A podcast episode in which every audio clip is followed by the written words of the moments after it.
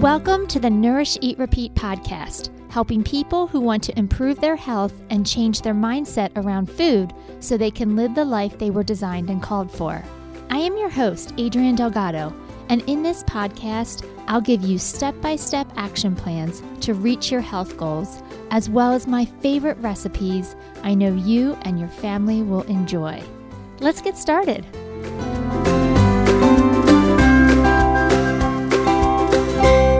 Hey everyone, welcome back to another episode of Nourish Eat Repeat. So, before we get into our topic today, I have a little story to tell. Of course, I have a story. I always have a story. Well, the time has finally come for us to leave for vacation. You guys have heard me talk about vacation for a couple episodes. Uh, this is trip number one of two that we are taking this summer, which we have never before ever taken two trips. Um, I often, we'll say often, complain to Jim like, ugh, we never go away. We never do anything. And now we have two trips planned and I'm freaking out. I'm like, uh, this just feels like we're going to be away too much. Maybe we should just cancel them all and stay home. I guess living with me is, is kind of challenging because I want to go away, but then I don't want to go away. I don't know if any of you have those same feelings, but now that it's actually here, I'm starting to get a little bit more anxious about it. But um, this is trip number one of two. We're going to Michigan. We're going to visit my sister in law who lives in Holland, her and her husband. Uh, they moved out there maybe, maybe five years ago, maybe four years ago. It's been a while. Too long for us to not go out there and have visited her. So we're doing it this summer, but it was going to be a quick trip. And we're going to drive out on Friday. I looked it up. I think it's 11 and a half hours uh, without stopping. So with our family, that's probably closer to 12 and a half, 13 and a half with how many times these people have to go to the bathroom. Um, going to drive all day Friday. Plan was to hang out there Saturday, Sunday, drive home Monday. So it was going to be a very, very quick trip. Um, but then Jake, my oldest, who will be a senior this year, decided that, hey, while we're out there, can we visit the college, University of Michigan? I was like, yeah, great idea. We're, we're only going out there once, so might as well go do it. And um, go. I told him, I said, sign up for a tour on Saturday, and then we'll go. We'll go see the college. And he texts me back, and he's like, "There's no tours on Saturday. The only tour is on Friday at noon." So I signed us up. There was one more spot available. I said, Jake, that can't happen. I work all day Thursday. I can't take off. Um, there's no way we'll get there in time. And he's like, Don't worry, mom. We'll just we'll just leave as soon as you get home Thursday night. Like, um, I'm sorry, what? and he's like, Yeah, we'll just drive all night long. I said, That honey, I'm sorry. Like, I cannot work all day and then get in a car and drive 12 hours. Like, I'm gonna be exhausted. And he's like, "Yeah, well, I already talked it over with dad and dad said it's good." I was like, "Well, okay. Now now I totally know you're making all this up because dad can fall asleep driving at 3 in the afternoon. What makes him think that he's going to be able to stay awake at 3 in the morning to drive us to Michigan at night in the dark after working a full day?" And Jake's like, "Mom, no big deal. I'll just drive." Like, do you hear how this story is going from bad to worse? Like, first of all, I'm not letting my 17 year old drive us to Michigan for 12 hours in the middle of the night. Like, that's just absurd. But I can't let Jim drive either because he'll fall asleep. Like, I always have to stay awake with him when we drive anywhere because he always gets sleepy. So, I'm going to have to take this for the team. I'm going to have to figure out how to work and drive 12 hours and be 43. Right? Because, like, you say this to me when I'm in my 20s, maybe I can rally and do this. But in my 40s, oh. So, anyway, guys, I don't even know if I'm going to be able to do another podcast episode before we leave next week to go on this trip. So, um, you got 160 episodes in. Depending if we make it or not um, will determine if you you know hear any more episodes after this one that goes out. So wish us luck. Wish me luck. Um, i'm going to have a story for you. We know that. Like I'm, I'm going to make a memory and i will fill you in on how that goes uh, when I come back, if I come back. Speaking of 160 episodes, I, I think we're at 160 some, but um, I was doing some research for this particular episode and I was trying to think of a new topic, maybe something that we haven't talked about in a while, because 160 episodes is 160 topics, right? Like how many more topics can I can I talk about? What is something new? And I was thinking, I'm like, you know what? It's been a little bit since we talked about intuitive eating. Maybe I'll do a podcast about that. And so I started going through my notes. I keep a spreadsheet of all my episode topics and the recipes I share just so I don't share the same recipe twice. And I started going through my notes and I realized I have never done an episode, a full episode on intuitive eating. I've alluded to it in some episodes, I've talked about it. Uh, as part of an episode, but I've never done an entire episode on the topic of intuitive eating. So, guys, brand new information this week uh, on a topic that you may be familiar with, but we're going to do a deep dive and talk about what actually does intuitive eating mean? What does that look like for you if you'd like to try it? Um, and so I'm really, really excited about our episode. So, intuitive eating is actually based off of a book written by two dietitians, Evelyn Tr- Tr- Tribole and Elyse Resch. And if I am butchering their names, I apologize. Um, but these are two dietitians, uh, experts in the field. And intuitive eating is a much more calm approach to just healthy eating, right? When you think about diets, diet culture, just crash diets that are out there, they're so chaotic. They're usually really restrictive, which then, you know, leads to feelings of resentment and rebellion.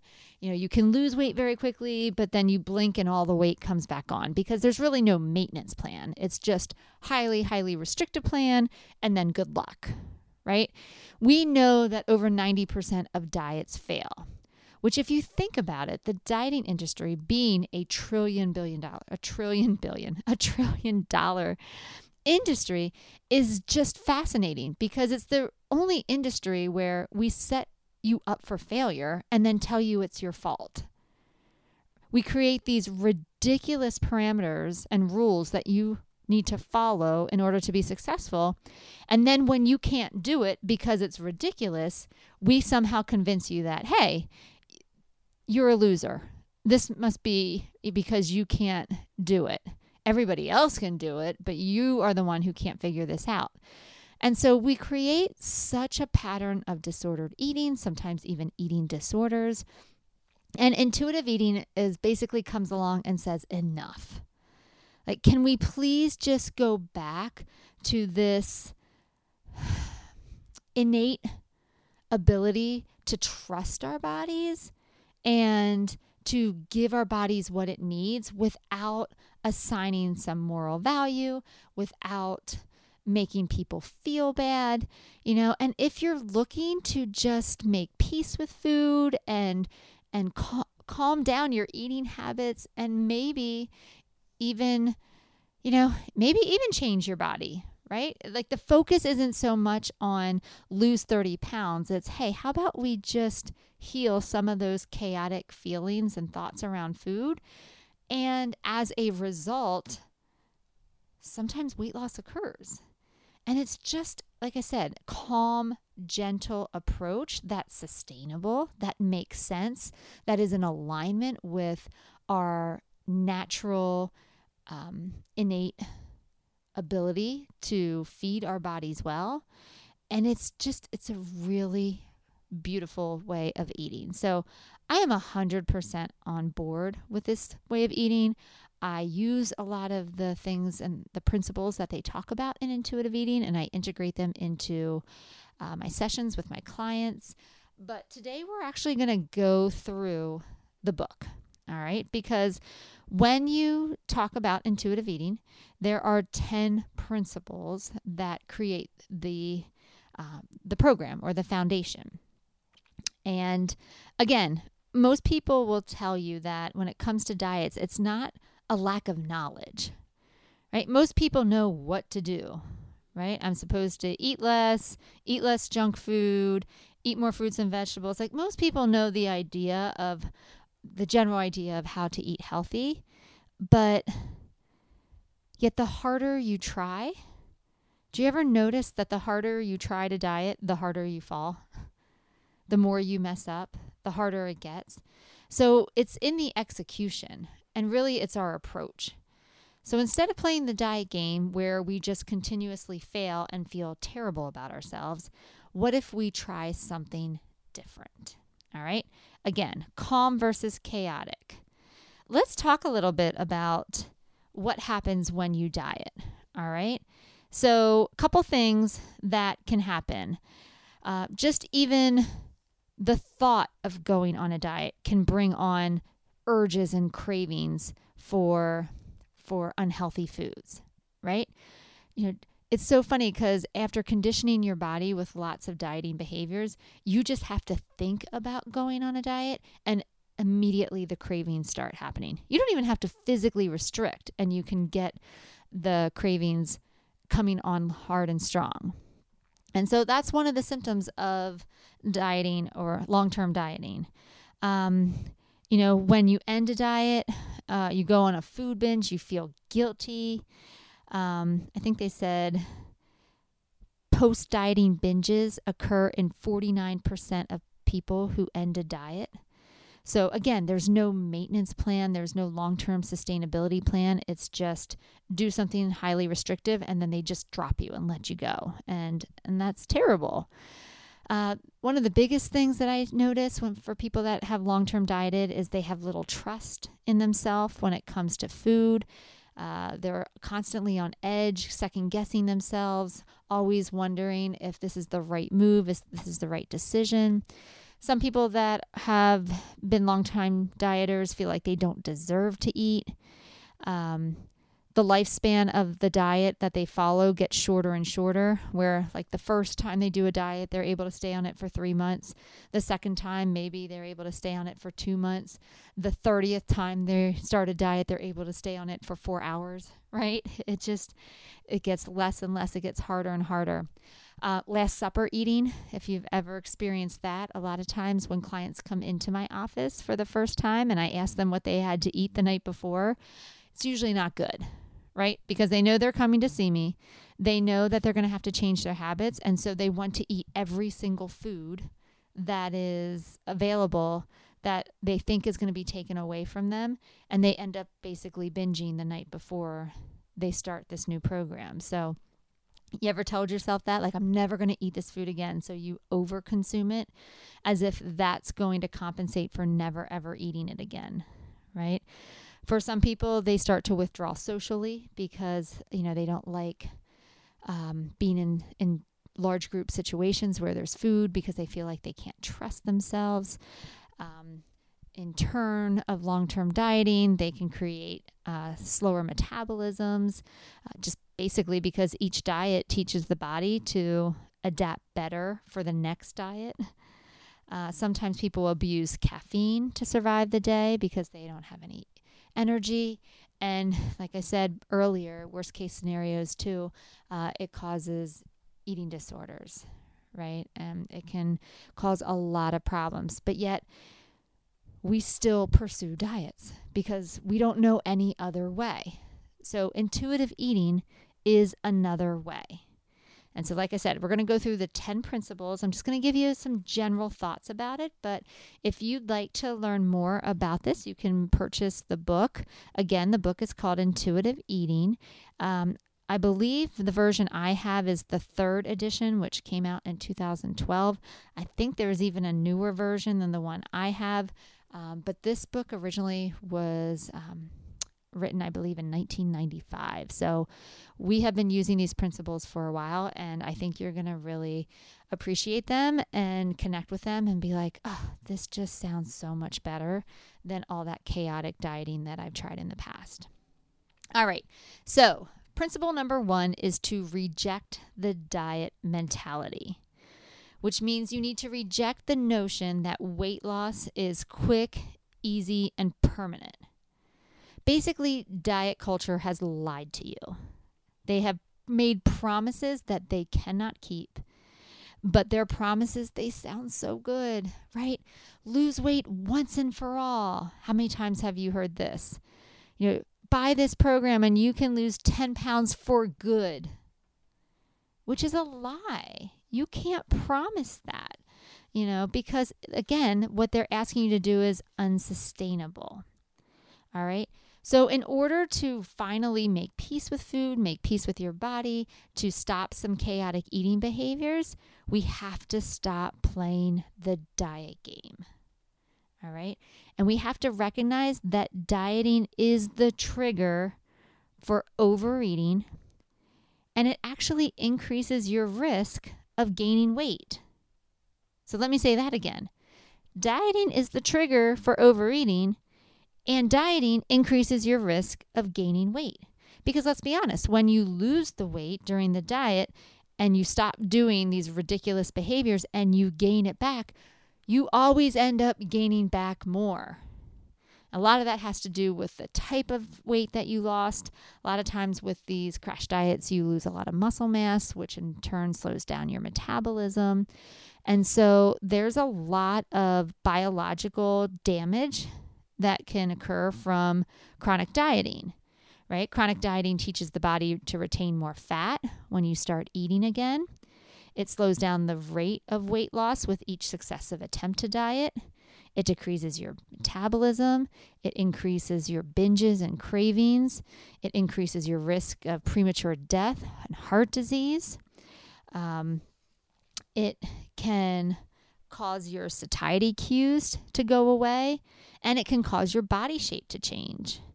Right? Yo-yo dieters who continually lose and regain weight, they tend to do so in their stomach area. All right? And we know that when you're gaining a lot of weight in your stomach area, it increases your risk of heart disease. Right? You know, those are just the biological ramifications of the dieting um, industry. And then there's the psychological and the emotional ramifications, the ones that are linked to eating disorders or can cause extreme stress or social anxiety or lower self esteem, lower self trust, right? There's a lot of things that happen when you diet. And so if we're going to ever get to a point where we can feel good around food and feel good around our body and be, you know, let our weights fall where they may, we have to reject the diet mentality. We have to put our foot down and say, no more. Okay? So I get it. Those diets that come out, they're flashy, they're glittery, they look so promising, they prey on your emotions, they, you know, say all these flattering things like, you know, you know, have you been miserable and do you want to you know, can you do you want to finally wear that that dress and and impress some other people or go to your reunion or a wedding and you just have to do this and you're like okay I'll just do it. It's just going to be short term. But we forget that the long term damage is pretty intense. So step number 1 reject the diet mentality.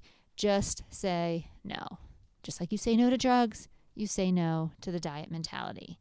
And that is easier said than done, especially when diet culture is surrounding you everywhere you look. Everyone you know is trying to do a diet, and they all there there's always some type of diet that's repurposed and just marketed in a different way. So it feels like a completely different diet, but it's the same exact stuff that most people have been doing for for decades. All right. Principle number two honor your hunger, which basically means we need to keep our body fed with adequate calories and carbohydrates, right? Carbohydrates are not the devil, they are not evil. When you are under eating calories and carbohydrates, it drives you to overeat. And listen, once you hit that danger zone of excessive hunger, all bets are off to eat responsibly and mindfully. Okay, so we need to make sure that we're feeding our body with nutritious foods and often. Listen, our body needs energy. Energy comes from food. We are not plants. We cannot get our energy from the sun. We have to get energy from food. All right? Diet culture teaches you to be scared of hunger, to ignore hunger. Listen, don't eat because then you're going to gain weight. When you feel really hungry, just distract yourself. Right? Again, they're they're teaching you not to trust yourself around food when intuitive eating helps build trust with yourself. When you ignore your hunger signals, eventually the body will stop sending them. Okay? Your body will stop sending those early cues because you keep ignoring them. Why is it going to bother sending them to you? But the problem with that is then the only signals you are in tune with are those intense signals which usually are the ones associated with uh, really low blood sugar, where you feel ravenous and find it hard to control how much you eat, what you eat, and how fast you eat. Right? If you can only feel the intense signals, you miss out on the opportunity to eat mindfully and responsibly. All right. So if you have lost some of those early hunger signals, check in with yourself, right? do check ins about every two and a half, three hours or so and check in. Do I notice I'm feeling anything in my stomach region that would lead me to believe I'm hungry? Right? If you don't notice any signals at all, you know, wait another half hour or so and do another check in. Wait another half hour, do another check in, right? The goal is to try to figure out what are those early hunger signals so you're not waiting so long and then eating chaotically. So, principle number two is honor your hunger. If your body's telling you it needs to eat, your job is to eat and not to ignore. Principle number three make peace with food. And this basically means giving yourself unconditional permission to eat. All right. A lot of times with diets, we are given lists of foods that we are not allowed to eat. For example, sugar. You're not allowed to have any sugar. And then guess what happens? Guess what happens when you tell yourself you can't have any sugar? It makes you want sugar even more. Right? Have you ever heard of that saying, what you resist persists? Right? And the longer you restrict something, the more seductive that food becomes right? And now all you're doing is thinking about it all the time and you want it and you're craving it. And there's going to be a point where you can't take it anymore, right? So, in order to make peace with food, we have to stop labeling foods as good or bad. We have to. There is no moral assignment to food right? The goal is to make chocolate on the same playing field as a peach, right? One may have more nutrients than the other, but one is not better than the other, right? And the more exposure you have to a food, the less appealing that food will be over time. There are some theories out there, or I've seen even dietitians do more exposure therapy, where if you struggle with ice cream, like load your freezer up with ice cream you know, in the first couple days, you're going to be like, is this for real? I get to eat as much ice cream as I want. But then usually by like day four, day five, somewhere around there, you're like, yeah, I don't, I don't want it anymore because you took the game away. I had a client one time who was overeating chocolate after lunch. I was like, all right, well, how about this? How about we just put the chocolate on your plate at lunchtime? Just give yourself permission to eat it. And she was like, I don't know about this. And I'm like, no, because the thing is, you'll tell yourself, I don't want to eat this. And then you'll go into the cupboard and you'll pick out like two or three pieces. And then you'll go back in the cupboard about 15 minutes later and get another two or three pieces. And then another two or three pieces. And before you know it, you ate half the bag. Whereas if you give yourself permission to eat it in the moment, it's not a forbidden food. You've taken away some of that power and it becomes just a piece of food that you can choose whether or not you want it. The minute you make it a forbidden food is when you start to create problems. All right. Um, So we want to make peace with food. Um, same thing with that Last Supper eating that we talked about earlier. When you tell yourself you're never going to be able to have this food again, you end up binging on that food in the moment to try to make up for the thought that you're never going to eat it. But has that ever really worked out for you? Have you ever not eaten a food ever again in your life? I know I used to make lists of things that I was never going to eat again. I can't say I followed through with any of them. All right, so third principle make peace with food.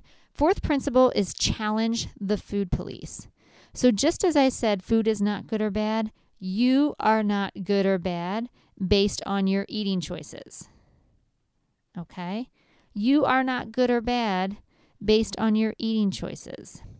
So we really need to challenge that inner food police that's telling you that you're being bad because you eat something. Right? One of the risks of telling yourself that you're bad for eating something is some people become rebellious. Right? Like, you know, they turn into this, well, I'll show you. You tell me I can't eat a cookie, I'm going to eat five just because I can. All right. Challenging the food police also means challenging your inner self talk. Watch how you talk to yourself. Are you saying negative things? Uh, are you saying all or nothing statements? Right? I'm either doing everything right or as soon as I mess up, it's all wrong. And now I'm going to just, you know, go for it. I'm just going to eat everything. All right. Are you giving yourself only two choices? I either do it this way or that way. I'm pretty sure there's a lot of gray options in between the all or nothing thinking.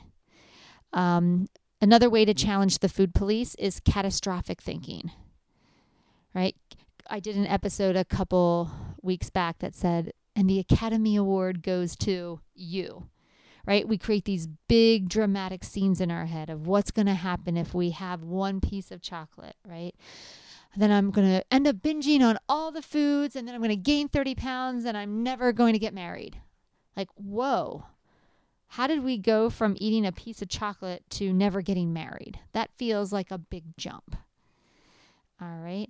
And the other uh, way to challenge the food police is also to watch out for those should statements. I should be doing this. I should be doing more. I shouldn't be eating this. Uh, those types of statements get us into a lot of trouble. So, challenge the food police, challenge those inner thoughts that are going on in your head. Principle number five discover the satisfaction factor. Okay, so seek pleasure in what you're eating, seek pleasure in the environment that you're eating in. So, we recently just did an uh, Mindful Meals summer series, our first one uh, last week, I guess it was, a couple days ago. And one of the things that the participants really enjoyed was playing music while they ate, um, having some fresh flowers on the table, like creating such a, a very calming, soothing, aesthetic environment helped them be more calm and excited to eat more mindfully. Um, in terms of discovering the satisfaction satisfaction factor, uh, think about the food. Do you like the way it tastes? Do you like the smell, the temperature, the texture? Move it around your mouth. Are you having a pleasurable experience?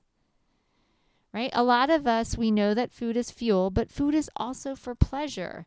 And it's really important that you're getting pleasure out of your food. If you're seeking pleasure from an eating experience, but you feel guilty the whole time you're eating it, you're going to continue eating in an attempt to feel pleasure. You can't feel pleasure if you're feeling guilty the whole time. Right? So, one of the things you can do is, first of all, give yourself permission to eat, to enjoy your food. You can even rate your pleasure based on how many bites you've taken. And if you notice that you're not enjoying what you're eating, you have permission to stop. You don't have to continue eating in that moment just because the food is on your plate. So the satisfaction factor is is a big one. Most of my clients will tell me that they love food so much. Okay, well then if you love food so much, let's do it the right way.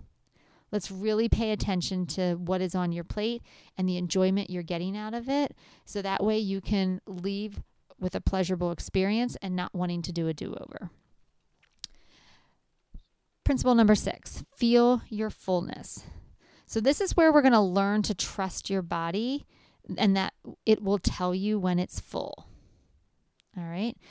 In this section, we want to really focus on observing the signs and the thoughts that arise when you are beginning to feel full.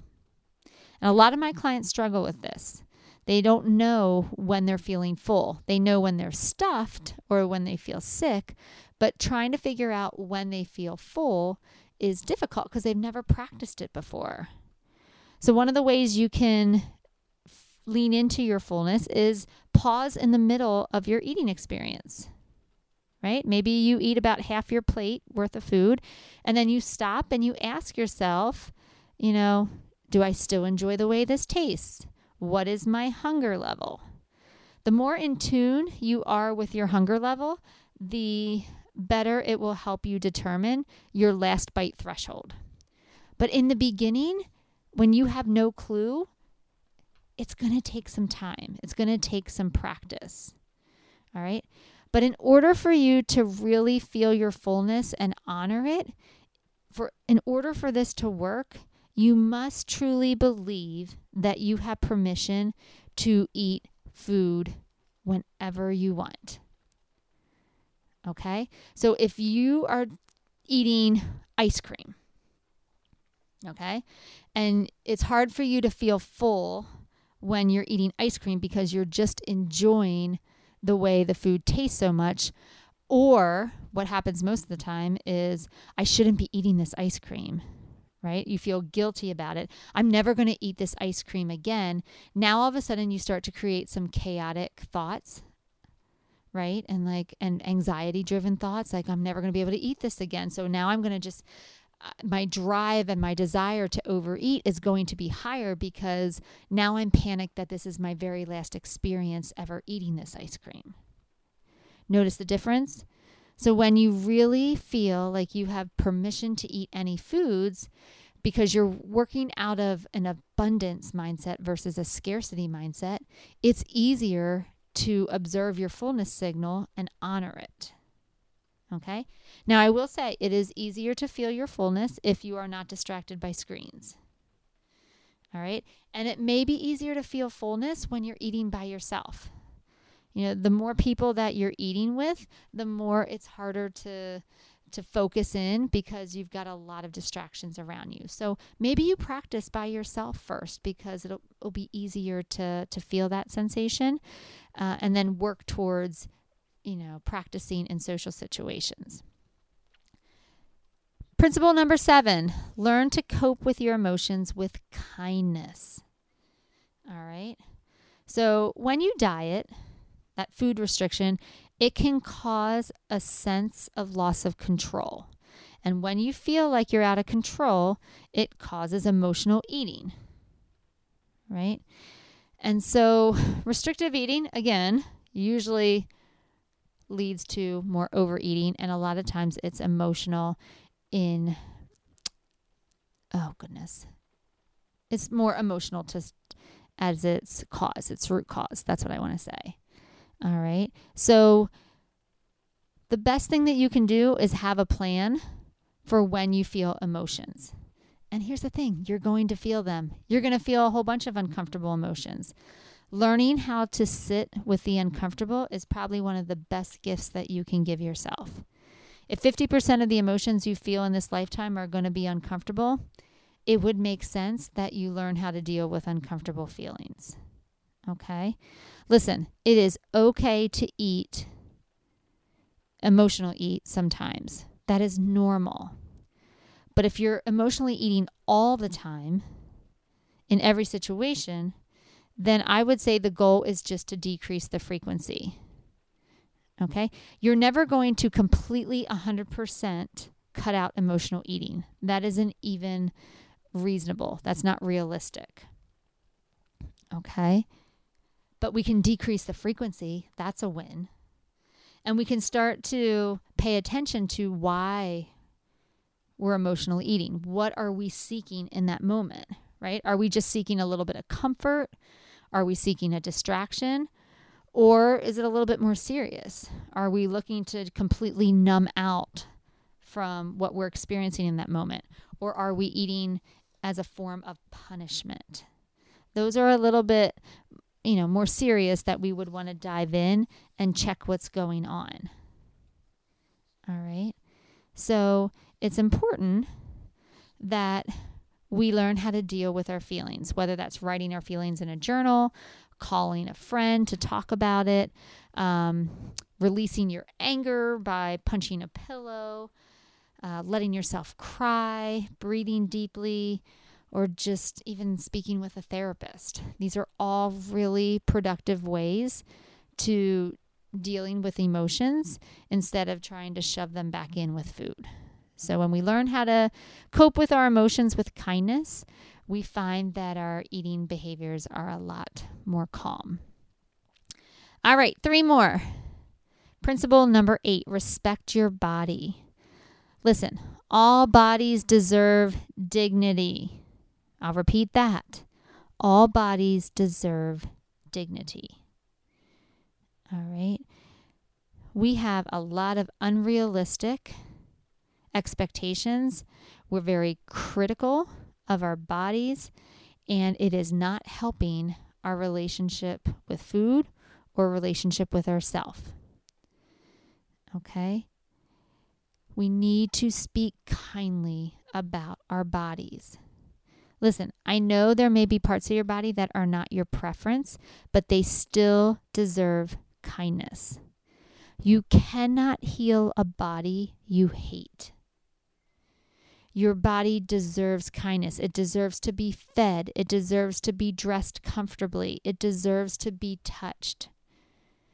And if there are things that you're doing that are making that more difficult, then we need to identify those behaviors and remove them. A good example of this is Are you getting on the scale every morning? And is that scale creating a whole bunch of thoughts that leave you feeling unworthy? then we need to get rid of the scale.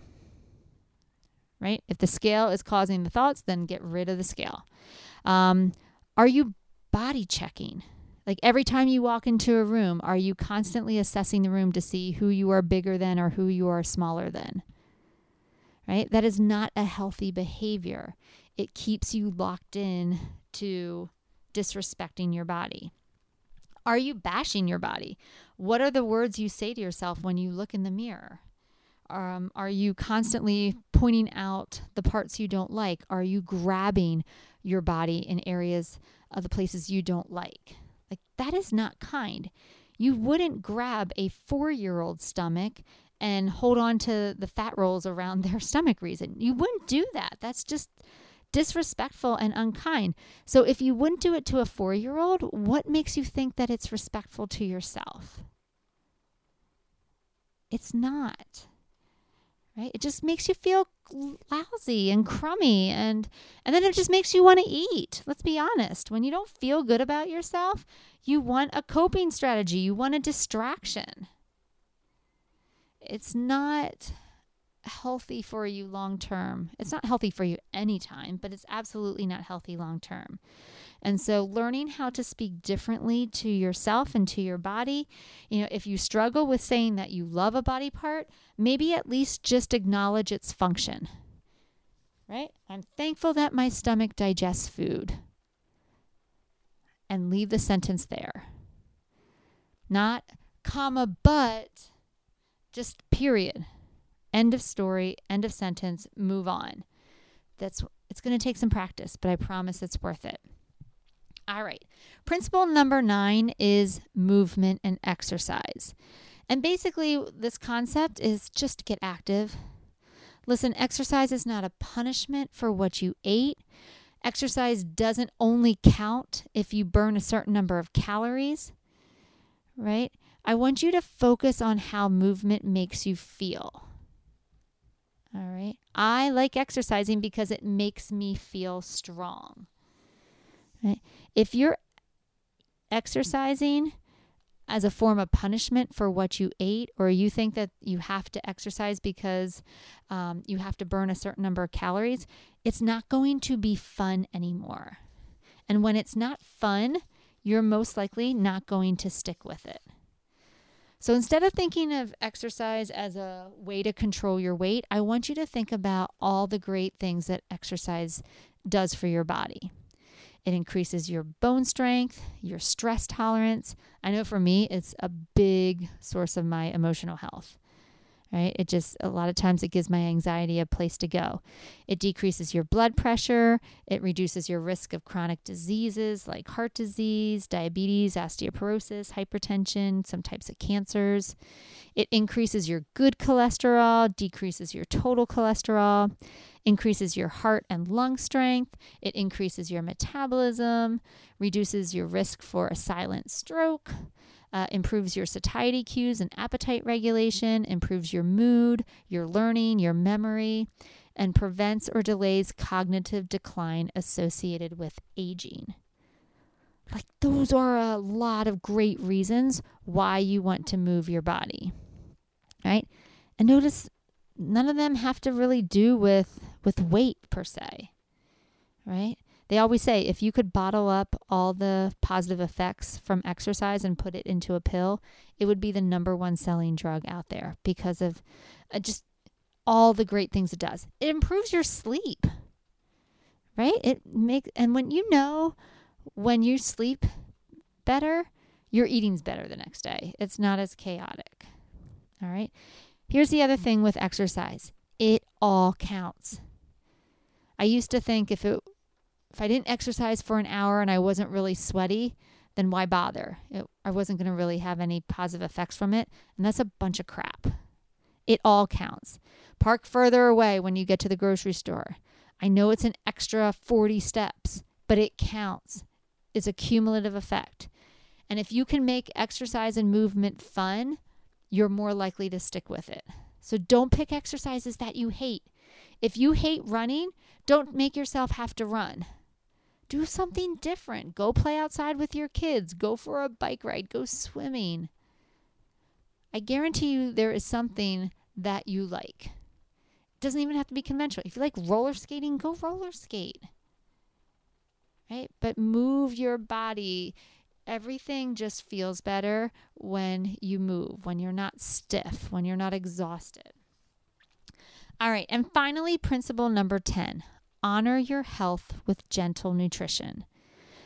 When you're making your food choices, choose things that honor your health, your taste buds, and make you feel good. I was talking to a client uh, this week. She has a lot of uh, food allergies and food intolerances. And I was like, our job is to find foods that love you back. You love them and they love you back. She's like, that just feels amazing. That is what I want. Right? There are some foods that you eat that don't love you back. They give you reflux, right?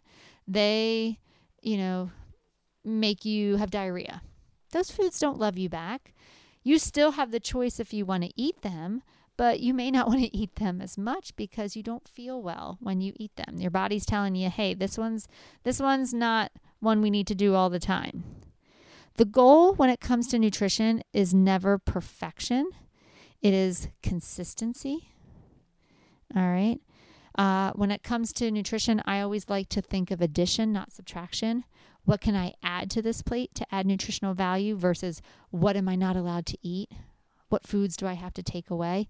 Addition just feels easier and gentler than than subtraction. So, uh, using the My Plate, we've talked about that a couple times as a kind of a general guideline to how to set your plate up for success, making sure you're drinking water.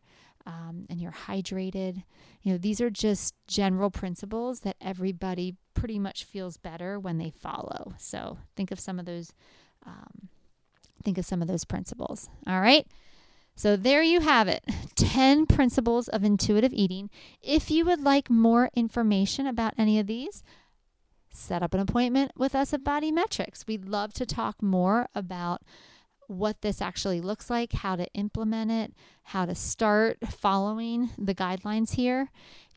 Again, we're looking for progress. We don't have to be there tomorrow. We can take one of these topics and really dive into it uh, learn what that looks like for you and your journey, and then move on to the next. But this should hopefully feel like, uh, yeah, I, I want to do this. I like this approach much better. It feels much kinder and much more sustainable. And that's because it is. So um, that's it. That's our lesson on intuitive eating.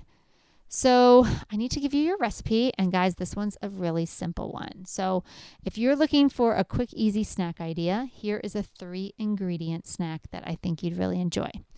So, you're going to take the mini bell peppers.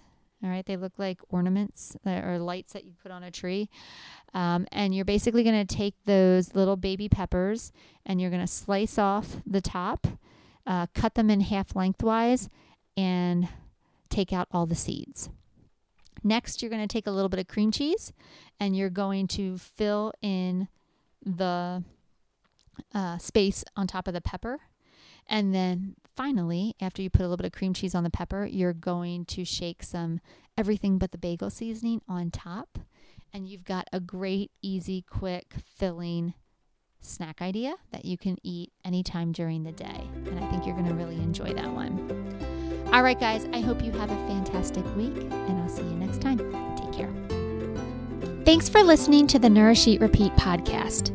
If you found this episode helpful, please rate, review, and share with others so we can reach and help more people. For more information about nutrition, how to work with a dietitian, or about any of our programs, visit our website at bodymetrixhealth.com. You can also find us on socials. We're on Instagram and Facebook at Body Metrix Health. The book Nourish Eat Repeat is available on our website and Amazon in both paperback and ebook versions. Once again, I'm Adrienne Delgado, and I'll see you next week.